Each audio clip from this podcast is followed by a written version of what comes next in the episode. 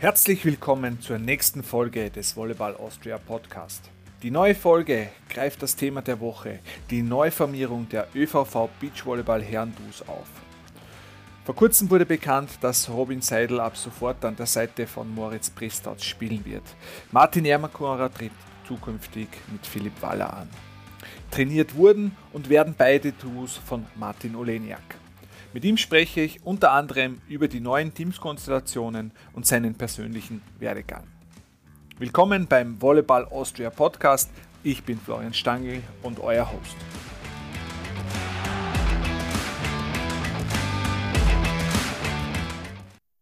Heute zu Gast im Volleyball Austria Podcast äh, aus aktuellem Anlass der äh, Cheftrainer der österreichischen Beachvolleyball Herrentours Martin Oleniak. Lieber Martin, herzlich willkommen.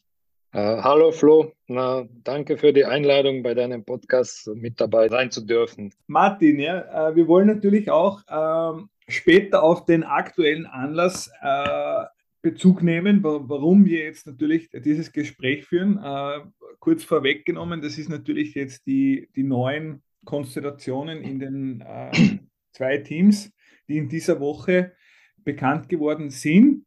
Äh, bevor wir aber dazu kommen, äh, würde ich mich natürlich auch gerne äh, deiner persönlichen äh, Geschichte äh, widmen, die ja eine sehr starke Verbindung mit Österreich aufweist.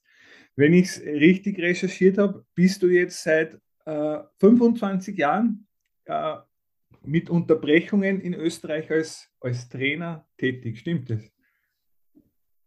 Um, ähm, ich glaube, vor 25 Jahren hm, hat meine Geschichte in Österreich äh, mit Volleyball bzw. mit Beachvolleyball angefangen. Also vor, vor, vor 25 Jahren war das. Äh, aber dazwischen habe ich auch äh, andere Stops gehabt. Ja. Ähm, also wer deine Geschichte ein bisschen verfolgt, ich glaube, es war so, dass du eigentlich einmal über den Hallenvolleyball nach Österreich gekommen bist und bei den, bei den Hot Volleys tätig warst. Wie hat das damals begonnen? Wie kann man sich das vorstellen? Ähm, begonnen hat das ganz einfach. Äh, der damalige äh, Trainer bei Hot Volleys, äh, Igor Prieložny, mein Landsmann, äh, hat mich angesprochen, ob ich äh, Lust und Interesse hätte, bei dem Verein äh, als sein Co-Trainer und zugleich äh, Trainer von der zweiten Mannschaft äh, tätig zu sein. Und äh, nach dem Treffen mit äh, Peter Kleinmann haben wir uns geeinigt und so hat es angefangen. Okay. Und ähm, du warst dann, glaube ich, mehr, mehrere Jahre bei den, bei den Hot Wallis. Ähm, was, wo, wo ich jetzt nicht die direkte Information gefunden habe, wie, wie ist es dann zum Beachvolleyball überhaupt gekommen?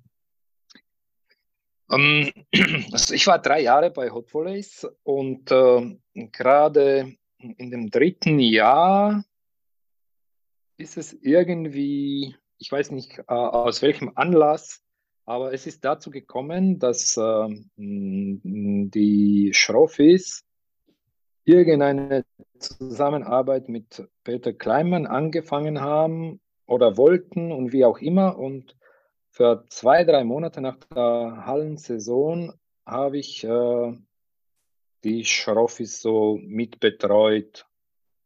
Ähm, das war so, so eine kurze Geschichte. Ich, ich weiß nicht mehr, wie lange das gedauert hat. Äh, und äh, dann hat das plötzlich aufgehört. Äh, die Genauigkeit, also ganz genau kann ich mich nicht erinnern, äh, woran es gescheitert ist, wie auch immer. Und äh, dann habe ich auch bei Hot Volleys äh, aufgehört und bin äh, zu dem anderen Wiener oder halt äh, aus, dem größer, aus der größeren Umgebung von Wien äh, Verein gekommen, gegangen und äh, das war Sokol. Da war ich weitere drei Jahre, wobei ich da nebenbei schon äh, äh, einige Teams betreut habe, die sich eher auf, auf die auf die Masters Tour damals äh, in Österreich äh, konzentriert haben. Und äh, irgendwann ist äh, der Robert Nowotny mit äh, Peter Gattmeier zu mir gekommen und die haben gefragt, ob ich sie jetzt ein bisschen mehr betreuen kann, weil sie gerade äh, in der Halbzeit der Olympia-Quali waren. Waren so, wenn ich mich recht erinnere, Platz 28 in der äh, Olympia-Rangliste. Und das konnte ich natürlich nicht ablehnen. Also haben wir die Zusammenarbeit irgendwann äh, im Winter 2003 angefangen, dann die zweite Hälfte der Olympia-Quali bis äh, äh, Sommer 2004 durchgemacht haben und äh, ähm, diese Zusammenarbeit äh, hat äh, die, die Früchte gebracht in Form der Olympia-Quali für Novo und Peter. Und äh, nach, nach der Teilnahme bei Olympia in Athen äh, habe ich beschlossen, ich will mich eigentlich nur auf Beachvolleyball konzentrieren. Und äh, gleich nach Olympia habe ich äh, die Schweigers als ganz junges Team äh, genommen und ja, so hat es angefangen. Mhm. Also ich glaube, man, man ist kein Geheimnis, äh, dass du seit den Olympischen Spielen Athen 2004, glaube ich, bei allen Olympischen Spielen äh, seitdem als Coach ähm, mit dabei warst. Äh, wenn ich das richtig recherchiert habe, zuletzt auch noch mit den deutschen, deutschen Herren in Tokio. Ja. Ähm, dazwischen äh, mit den Schweiger Sisters, glaube ich, äh, zweimal äh, und ja. auch mit den, äh, mit den polnischen Teams, also mit, glaube ich, mit diversen polnischen Teams. Ähm, ja. Äh, was war das beste Resultat jetzt dann für, für ein Team bei den Olympischen Spielen? Ähm, es gab, es gab äh, fünfmal den fünften Platz und Jetzt bei, na, äh, in, in Tokio habe ich schon äh, so traurige Witze gemacht, dass ich mir äh, bei irgendeinem Jahrmarkt äh, dann äh, ein, äh, ein Standel aufmachen kann, wo ich die fünften Plätze von Olympia verkaufe. ja, naja gut. Aber so, so, so schlecht ist das ja trotzdem nicht, sondern im Gegenteil. Das, ich glaube, gibt es wahrscheinlich wenige Coaches, die jetzt äh, fünfmal hintereinander mit Teams bei Olympischen Spielen waren, oder? Ähm,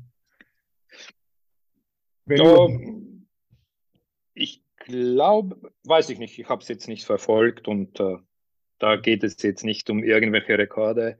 Ja, ja ähm, äh, schön und gut, aber wenn man schon drei, vier, fünfmal den fünften Platz gemacht hat, das heißt, dass man immer im Viertelfinale scheitert und den Schritt ins Halbfinale nicht äh, gemacht hat, äh, das, das ist schon äh, ja, ein bisschen frustrierend, sagen wir so. Ja. Also äh, hiermit äh, ist es ganz einfach, äh, wie man sich dann die Ziele setzen kann. Ne? Ja, okay, okay, okay. Ähm, jetzt warst du, wie gesagt, eben, glaube ich, endgültig dann äh, ab 2013 einige Jahre in Polen äh, und dann ab 2017 einige Jahre in Deutschland und äh, offiziell, glaube ich, bist du seit Ende 2021 äh, zurück jetzt wieder in Österreich. Äh, das heißt, du warst knapp zehn Jahre weg aus Österreich. Jetzt drängt sich natürlich die Frage auf, was hat sich äh, jetzt in den zehn Jahren im Beachvolleyball Österreich verändert, wie du zurückgekommen bist? Was waren die offensichtlichsten Punkte für dich? Ähm, auf den ersten Blick hat sich jetzt nicht so viel geändert. Ähm, da äh, zuletzt äh, mit Schweigers haben wir schon äh, äh in dem äh, Sportzentrum äh, Max trainiert. Ich glaube, damals war das jetzt noch, noch ähm, kein offizieller Stützpunkt, aber das war gerade in der Zeit, wie die Zusammenarbeit äh, angefangen hat. Und äh, also das war jetzt äh, ziemlich ähnlich. In den vielen Jahren hin und wieder war ich eh dort. Also für mich war das jetzt äh, nichts Neues. Ähm, was ein kleines bisschen neu war, waren halt so die Leute in der, ähm, in der Verbandsführung. Äh, früher war das äh, der jahrelange Präsident äh, Peter Kleinmann. Äh, diesmal habe ich die Gespräche mit äh, Gernot Leitner äh, geführt, den ich noch von den jungen Jahren als Hallenvolleyballspieler gekannt habe, weil wir oft äh, gegen uns, äh, zumindest äh, in, in solchen Trainingsspielen, angetreten sind. Und neu war auch halt, neu waren auch die Leute rundherum, wie Flo Schabauer oder Philipp Seel.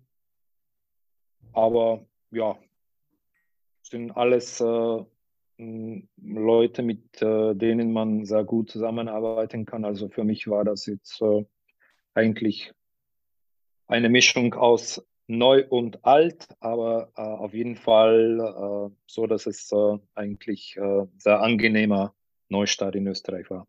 Mhm, mhm. Das ist natürlich jetzt ein gutes Stichwort, Neustart. Das führt uns jetzt nämlich zum, natürlich zum aktuellen Anlass. In dieser Woche ist ja, ist ja bekannt geworden, ähm, dass sich die beiden Duos äh, Seidelwaller, Ermakara Pristaz quasi vermischen und äh, jetzt neu äh, Seidel, uh, also äh, Robin Seidel mit dem Moritz Pristaut spielen wird und der Martin Ermakora mit dem äh, Phil ähm, Waller. Ähm, war das für dich jetzt auch? Äh, also es war, glaube ich, für dich äh, auch eher überraschend, oder? Ah, sag mal so, jein.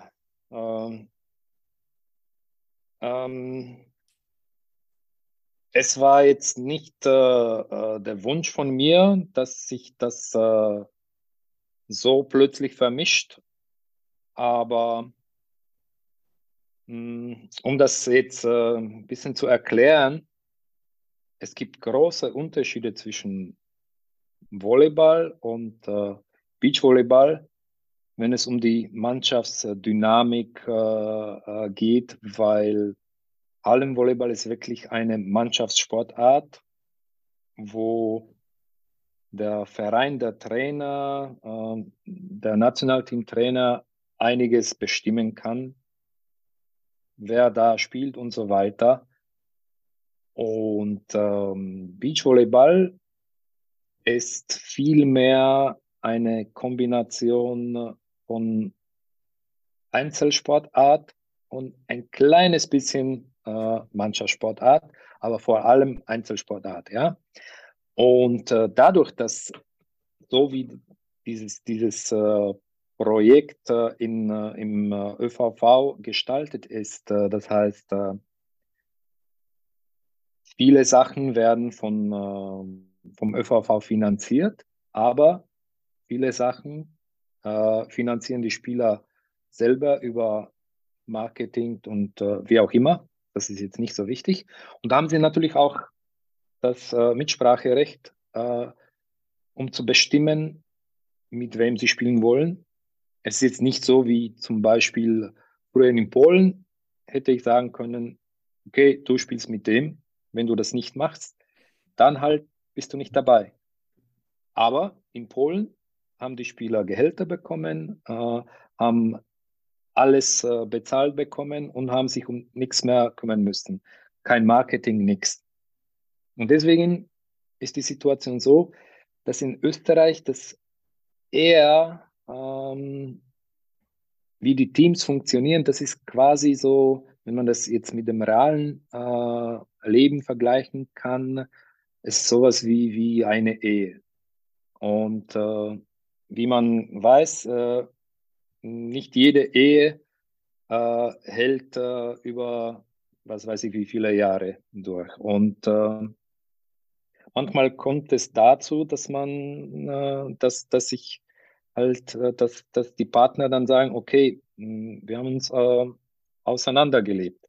Mhm Man, da, da, ich darf kurz einhaken, äh, nur damit wir das einordnen können. Also ähm, Seidelwaler haben jetzt, glaube ich, ab 2018 miteinander gespielt und äh, Ermakora Priester seit erste, das erste Mal habe ich gefunden, glaube ich, 2015. Äh, und man muss ja sagen, in der aktuellen Weltrangliste, äh, also von 2022, Seidelwaler 12. Äh, Ermakora Priester 16. Also rein, mhm. rein von der Weltrangliste kann man ja, könnte man ja sagen, die sind beide theoretisch auf einem guten Weg äh, Richtung, Richtung Paris. Also jetzt einmal an der Oberfläche betrachtet, müsste man ja sagen, okay, die haben offensichtlich ganz gute Saison gespielt. Ähm, jetzt und, unter äh, deiner Führung auch schon. Ähm, warum, warum trennen sie die überhaupt? Äh, also.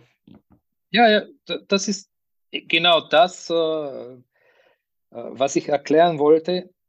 Wenn es dazu kommt, dass ein Partner sagt, okay, mm, ich will nicht mehr, egal wie die Gründe sind, dann kommt es dann zu einer Situation, äh, dass jetzt äh, neue Lösung, Lösungen äh, gefunden werden müssen. Und äh, in, dem, in der Situation gibt es halt dann zwei Optionen.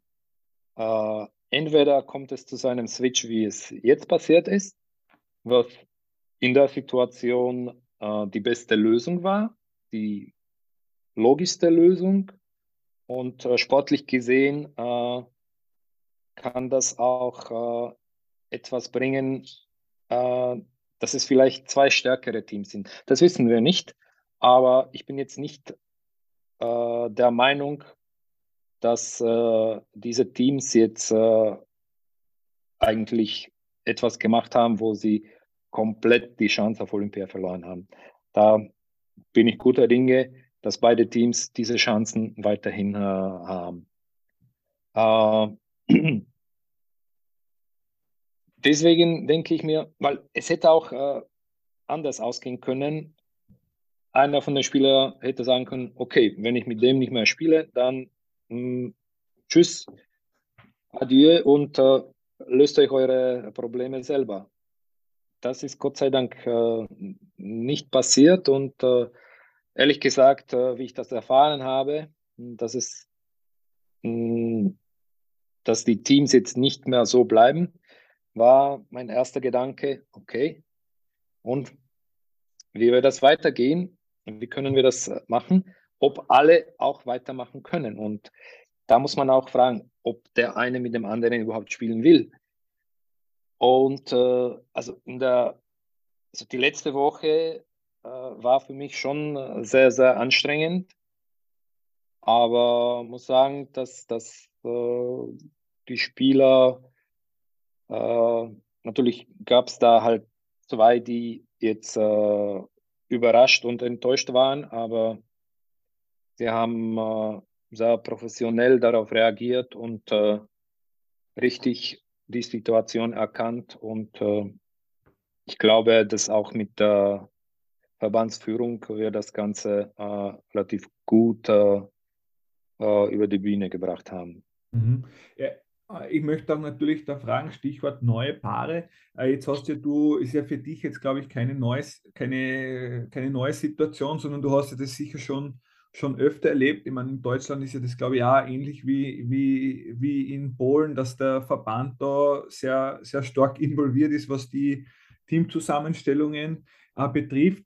Was, was sind jetzt so deine, deine Erfahrungen damit? Äh, einerseits, äh, wo siehst du, wo siehst du jetzt da die Chancen? Ähm, und andererseits, wie sind deine Erfahrungen, was jetzt de, die Zeit betrifft, die, die man da brauchen kann oder, oder wird, äh, vermeintlich, bis sie die Teams wirklich auch wieder gut, ein, gut eingespielt haben? Also irgendwie ein Urteil zu ziehen, wie lange äh, jetzt äh, dauern kann, bis die Teams äh, sehr gut eingespielt sind, traue ich mich jetzt nicht äh, zu ziehen, weil das wäre halt so ein bisschen äh, Lotto spielen und das will ich nicht. Äh, wir werden auf jeden Fall, wir, wir arbeiten daran, dass es so schnell wie möglich ist und äh, es ist jetzt nicht so, äh, dass es jetzt ein komplett neuer äh, Konstellation ist, in dem Sinne, dass der eine den anderen überhaupt nicht kennt. Also dadurch, dass sie jahrelang miteinander trainieren, äh, hin und wieder beim Training äh, wegen Verletzungen oder Krankheiten mischen wir die Spieler zusammen. Also die haben schon äh, Erfahrung, wie man miteinander agieren kann. Ähm, dadurch, dass die Saison jetzt äh, sehr lange ist, äh, es gibt relativ viele Turniere und die Saison geht äh, bis, in, bis in den späten Herbst hinein, äh, denke ich mir, dass wir jetzt keinen Zeitdruck haben, mh, gleich bei ersten zwei, drei Turnieren unglaublich zu performen. Also bin da geduldig. Äh, der Höhepunkt der Saison ist erst im Oktober. Also mhm. man kann gewisse Sachen jetzt nicht irgendwie äh, unnatürlich äh, beschleunigen. Also das wollte bin ich da halt fragen. geduldig. Das wollte ich natürlich auch fragen. Wie, wie, wie, legt, wie legt man das jetzt an? Ich meine, jetzt, äh, wenn man eben die Teams hat, du hast gesagt, es ist jetzt kein Stress, äh, Punkte zu liefern, aber umgekehrt will man natürlich auch im, im, mit dem beginnenden Olympia-Qualifikationszeitraum auch äh, die Punkte in der Setzung für die Turniere nicht unbedingt verlieren und zu früh irgendwo vielleicht Turniere spielen? Oder wie, wie, wie kann man, weil wenn dann die Ergebnisse bei den ersten Turnieren nicht so gut sind, dann fällt man vielleicht in der Setzung weiter nach hinten für die größeren Turniere. Wie, wie, wie legt ihr das an jetzt dann? Ja, wir haben jetzt circa in, in vier oder fünf Wochen haben wir mh, hm, das erste Turnier, wo wir in, in uh, diesen neuen Konstellationen spielen werden und uh, uh, drei unserer Teams sind im Main Draw und das ist schon ein, ein großer Vorteil im Hauptbewerb starten zu dürfen. Und da hat man mehr Spiele, mehr, mehr Spielraum. Also ja, hm, ich bin, also es gibt äh, halt Teams, die sehr genau die Punkte zählen und überlegen, okay, das Turnier jetzt noch, noch auslassen und so weiter. Aber mh, hm, dadurch, dass ja, FIVB jetzt äh, die Entry Points Regelung geändert hat und statt äh, vier Ergebnisse von letzten sechs, also von letzten sechs äh, gezählt werden für Entry Points, mh, statt äh, haben wir jetzt drei von vier und das geht verdammt schnell. Also du bist jetzt zwei Turniere, äh, äh, Main Row bei äh, Elite-Turnier und äh, im nächsten Monat bist du schon in der Quali. Also das ist jetzt ganz natürlich, dass es durchgemischt wird. Ja, man muss, man muss gut spielen, aber man kann sich auch relativ schnell zurückspielen. Also mhm. Mhm. mache ich mir jetzt keine großen Gedanken. Ich bin eher dafür, dass man die äh, Belastung so steuert, dass man plant, was für Turniere man spielt und nicht, dass man plant, okay, äh, das spiele ich, weil vielleicht halte ich die Punkte. Es geht jetzt wirklich sehr, sehr schnell und es hat nicht wirklich viel Sinn, viel wegen den Punkten zu spekulieren. Einfach, entweder spielst du gut und kommst du weiter oder nicht, dann musst du halt mehr trainieren. Mhm, mhm. Aber du hast es jetzt gesagt, also der, der Saisonhöhepunkt ist, nicht, ist jetzt einmal sicher natürlich auch äh, die, die EM in Wien für, für die Teams. Äh, zieht sich aber jetzt mit der langen Saison, kann man natürlich auch durchaus jetzt mittlerweile mehrere Höhepunkte wahrscheinlich auch setzen. Äh, und ist nicht mehr wie früher, wo der, der Turnierkalender sehr kompakt war, eigentlich gezwungen, dass man nur nur ein, zwei, ein, zwei vielleicht setzt, oder? Ja, auf jeden Fall. Also ich würde es jetzt nicht so sagen, dass man mehrere Höhepunkte äh, sich äh, einplant, sondern eher so, es ist schon klar, dass es in Wellen geht und eben man muss besser die äh, äh, Regeneration einplanen, also bewusste Pausen machen, damit man äh, im Oktober äh, gut drauf ist. Weil wenn man durchspielt, äh, ist man dann irgendwann Ende August total leer und äh, wenn du schon so weit kommst, dass du wirklich leer bist, ist es schwer, jetzt innerhalb von, was weiß ich, vier bis sechs Wochen wieder in Topform zu kommen. Daher schauen wir, dass, dass wir, klar, der Anfang ist immer wichtig, aber zum Beispiel im, im Mai haben wir so gut wie gar kein Turnier. Dann werden wir so schauen, dass wir bewusst irgendwo Pausen äh, einlegen, äh, damit äh, die Spieler äh, eben sich auf mehrere Höhepunkte in der Saison konzentrieren können. Mhm, mhm. Ähm, was heuer auch neu ist, äh, ist ja auch der Ball. Ähm, wenn, wenn, man das jetzt, äh, kann man den Ball überhaupt als neu bezeichnen? Oder gibt es jetzt schon wirkliche Erfahrungswerte? Was, was, was, ist, an, was ist anders? Äh, wenn es wer erkennt, dann sind es ja die Profis, die am, am ehesten das erkennen, äh, wenn sie wirklich was verändert hat. Also natürlich sind das äh, jetzt äh, nur subjektive Eindrücke. Ich glaube, objektiver kann man es sagen, wenn es zu einem Großereignis kommt, wo man genauere Statistiken macht und äh, der Ball, das, das meistens ähm, sieht man es dann äh, dabei, äh, wie die Wirkung vom Service ist. Und äh, der Ball ist natürlich anders. Äh, Spieler sagen, dass, dass das Obermaterial bisschen äh, härter ist und dadurch der erste Eindruck ist, dass der Ball jetzt nicht so elastisch ist. Aber das war sehr ähnlich äh, bei dem letzten Wechsel von dem alten Ball zu dem vorletzten Ball. Also das kann jetzt wirklich nur so ein es ist noch subjektiver Eindruck. ja, äh, auf jeden Fall, äh, was man so sagen kann, die, die ersten Eindrücke waren, dass der Ball jetzt nicht flattert. Dann nach zwei, drei, vier Tagen nach einer Woche, ah, der flattert doch, nur halt man muss ein bisschen andere Spannung in der Hand haben, weil eben der erste Eindruck war, okay, der springt von der Hand nicht weg, aber das tut er eh. Auf der anderen Seite, äh, es kommt so vor, dass der Ball vor allem beim Topspin-Aufschlag schneller fliegt. Mhm. Aber wir haben es nicht gemessen, also das werden wir dann später sehen wenn Sie die Geschwindigkeit bei, bei Service sehen, ob es mehr, äh, mehr äh, Service-Spieler mit äh, Service über 100 äh, km/h in der Statistik äh, wieder äh, aufzeigen oder nicht. Ja. Mhm, Aber mhm. das ist wieder alles subjektiv. Ja, ja okay.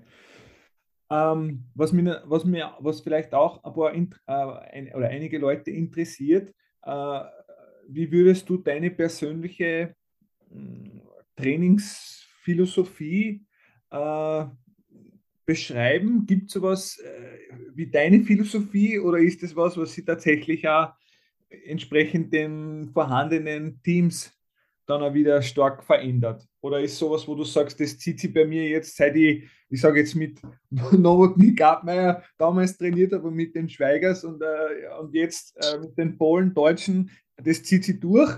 Oder, oder gibt es ein paar Eckpunkte? Also das zieht sich definitiv nicht durch. Also mm, das, das Spiel entwickelt sich und äh, ich glaube auch nicht, äh, dass ähm, jedes Team äh, ähnlich spielen kann. Also das muss schon äh, den Voraussetzungen, äh, den, den Eigenschaften, den, den also dem Spieler, jeder ist anders und deswegen jeder braucht auch ein bisschen was anderes. Also ich glaube, das ist auch etwas, was ich äh, in den vielen Jahren äh, durch Betreuen von verschiedenen Persönlichkeiten gelernt habe, dass man wirklich sehr darauf achten muss, dass jeder, äh, wie man auf Englisch sagt, äh, unique ist. Äh, und äh, das muss man immer im Hinterkopf haben. Du kannst jetzt nicht von einem Spieler etwas erwarten, wo er nicht imstande äh, ist, äh, das zu liefern. Also man muss bei jedem Spieler immer erkennen können, was ist das Beste, was er machen kann und was so seine äh, Stärken sind. Äh,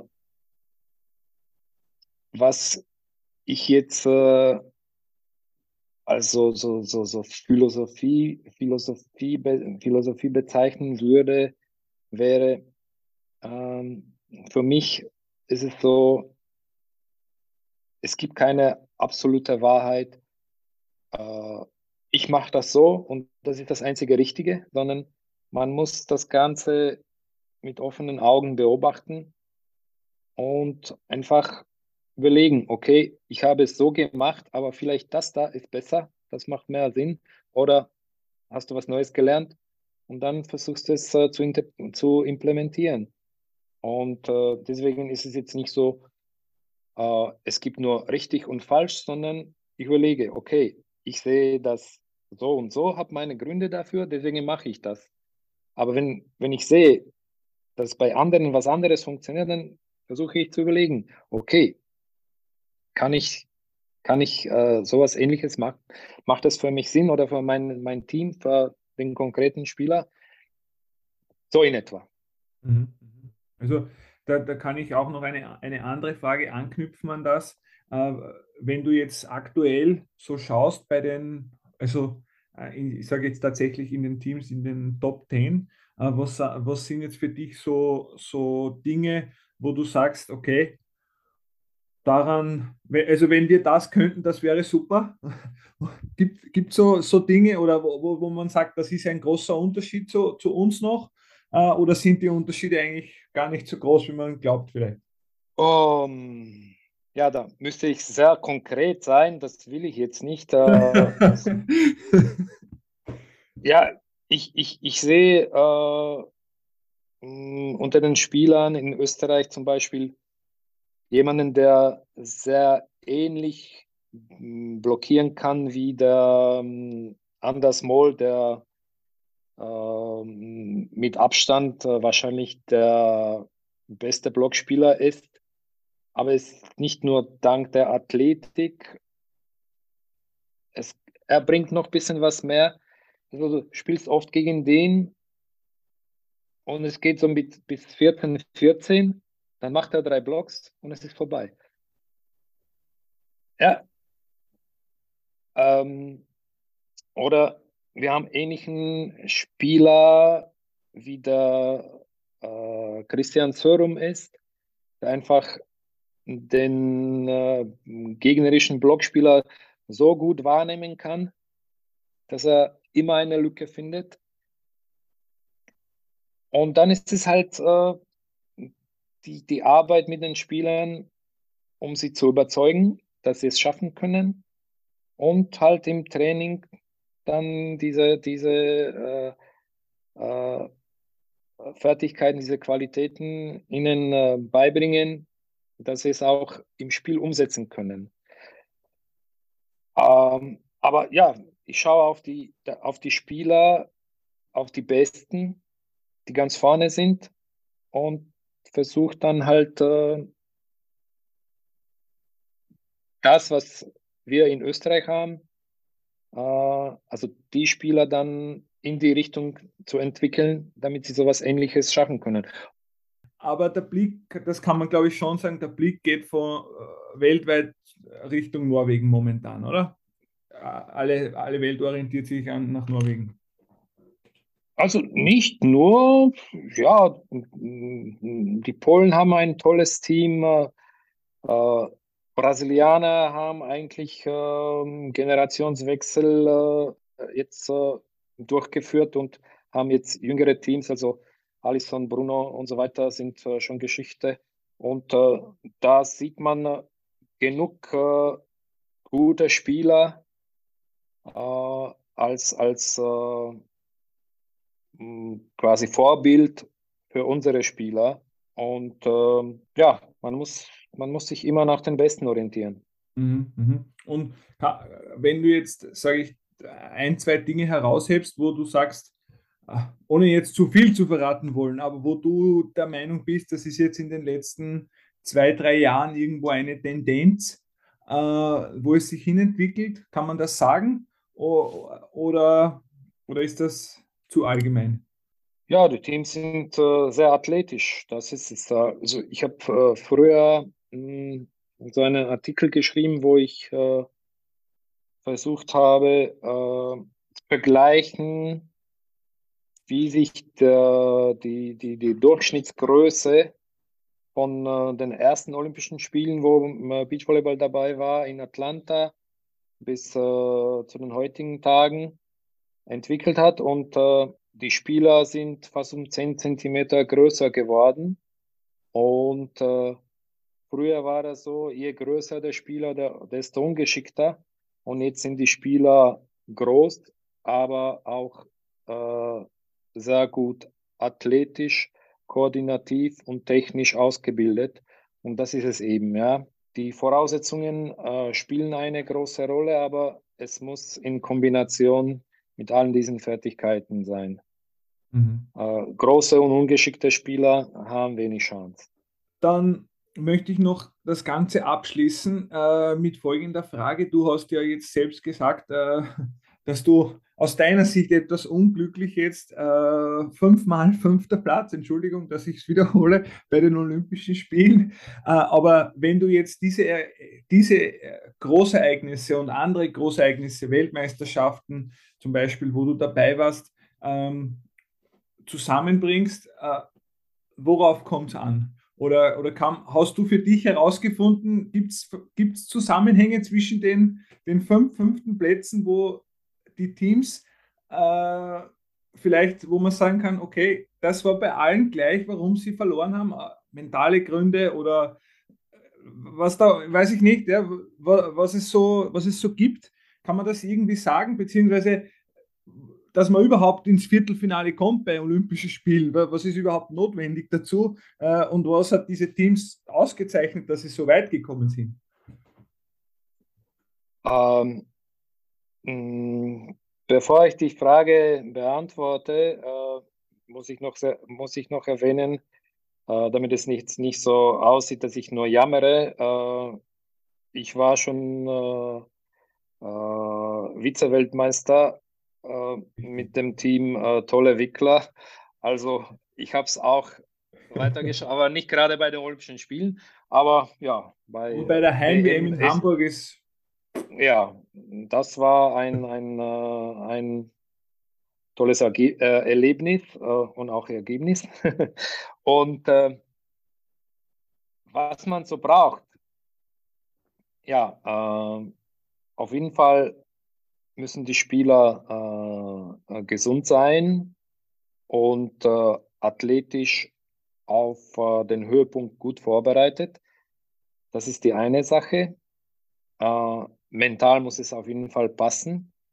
Aber das sind so Sachen, ich glaube nicht, dass man sich mental äh, auf den Höhepunkt vorbereitet, sondern das ist eher langfristige Vorbereitung wie man mit Stresssituationen umgeht und äh, wie man sich äh, selber reguliert, äh, dass man jetzt nicht über den Peak geht und, und, solche Sachen. Also es ist jetzt nicht eine Frage von einem Monat, sondern das geht äh, über äh, längeren Zeitraum. Und äh, ja, müssen wahrscheinlich auch ein paar neben äh, so, so, so Sachen rundherum, äh, dass, die, dass die Spieler jetzt äh, gut drauf sind, weil, was weiß ich, jetzt keine Trennung mit der Freundin und äh, wie auch immer. Ja. Aber die Tagesform, gibt es die Tagesform dann aus deiner Sicht bei solchen Spielen? Oder, oder gibt es die eigentlich? Ähm, Tagesform glaube ich nicht, weil es jetzt nicht darauf ankommt, äh, äh, wie die Tagesverfassung in einem Spiel ist, wenn du ein Turnier hast, äh, das über fast zwei Wochen äh, geht. Ja? Also da kommt es nicht so viel drauf an. Ich glaube, äh, da ist es viel wichtiger, dass sich das Team in so ein Flow spielt. Und wenn du das Flow findest in dem Turnier, dann geht es über äh, mehrere Tage. Und äh, damit das passiert, müssen eben diese Sachen rundherum äh, zusammenpassen. Ja. Und wie man sich das am besten vorstellen kann, das, das ist eigentlich, glaube ich, weil wenn man sich zurückerinnert an die Heim-WM in Wien 2017, Dopplerhorst WM, genau. Ich glaube, das beschreibt es am besten, was du jetzt gerade sagen wolltest. Äh, ich glaube, ja. das ist ein Musterbeispiel für so einen Erfolgslauf, wenn alles zusammenpasst und man richtigen Flow drin ist. Genau, so ist es. Und es ist jetzt nicht äh, zum ersten Mal, zum, weil äh, mit Tolle Wickler war das äh, in Deutschland, äh, in Hamburg eigentlich die Kopie von dem. Also es war jetzt nicht äh, zu erwarten, dass sie es schaffen. Und eben, wenn sie in dem Flow drinnen waren, dann ist es schon gegangen, ja. Und äh, bei äh, Heim-WM, EM passiert das äh, äh, sehr oft. Wie zum Beispiel äh, den, der, der äh, Titel von, von Doris und Stefanie Schweiger 2013 in Klagenfurt bei der Europameisterschaft. Ja, das war, glaube ich, ein schönes Schlusswort. Äh, wir hoffen, dass vielleicht auch heuer wieder klappt, dann in Wien auf der Donauinsel mit einem EM-Titel. Das wäre doch eine, eine tolle Sache, glaube ich. Äh, und dazu wünsche ich natürlich äh, alles Gute jetzt bei der Arbeit, bei viel Arbeit nehme ich an, die jetzt vor euch liegt in den, in den kommenden Wochen, viele Gespräche wahrscheinlich auch. Vielen Dank für deine Zeit toi, toi, toi. Und wir werden natürlich die Ergebnisse der neu formierten Teams und auch der weiteren Nationalteams genau mitverfolgen und auch an gegebener Stelle berichten. Vielen Dank, lieber Martin. Vielen Dank für die Einladung und äh, auf äh, Wiedersehen und Wiederhören. Das war der Volleyball Austria Podcast mit Beachvolleyball Herrn Cheftrainer Martin Oleniak. Zum ersten Mal im Einsatz erleben werden wir die neu formierten Duos Mitte März in Mexiko. Wie gewohnt wird darüber ausführlich auf allen ÖVV-Kommunikationskanälen berichtet. Euer Feedback zum Podcast ist herzlich willkommen. Schreibt uns einfach eine E-Mail oder eine Nachricht. In diesem Sinn, vielen Dank für euer Interesse und schaltet auch beim nächsten Volleyball Austria Podcast wieder ein.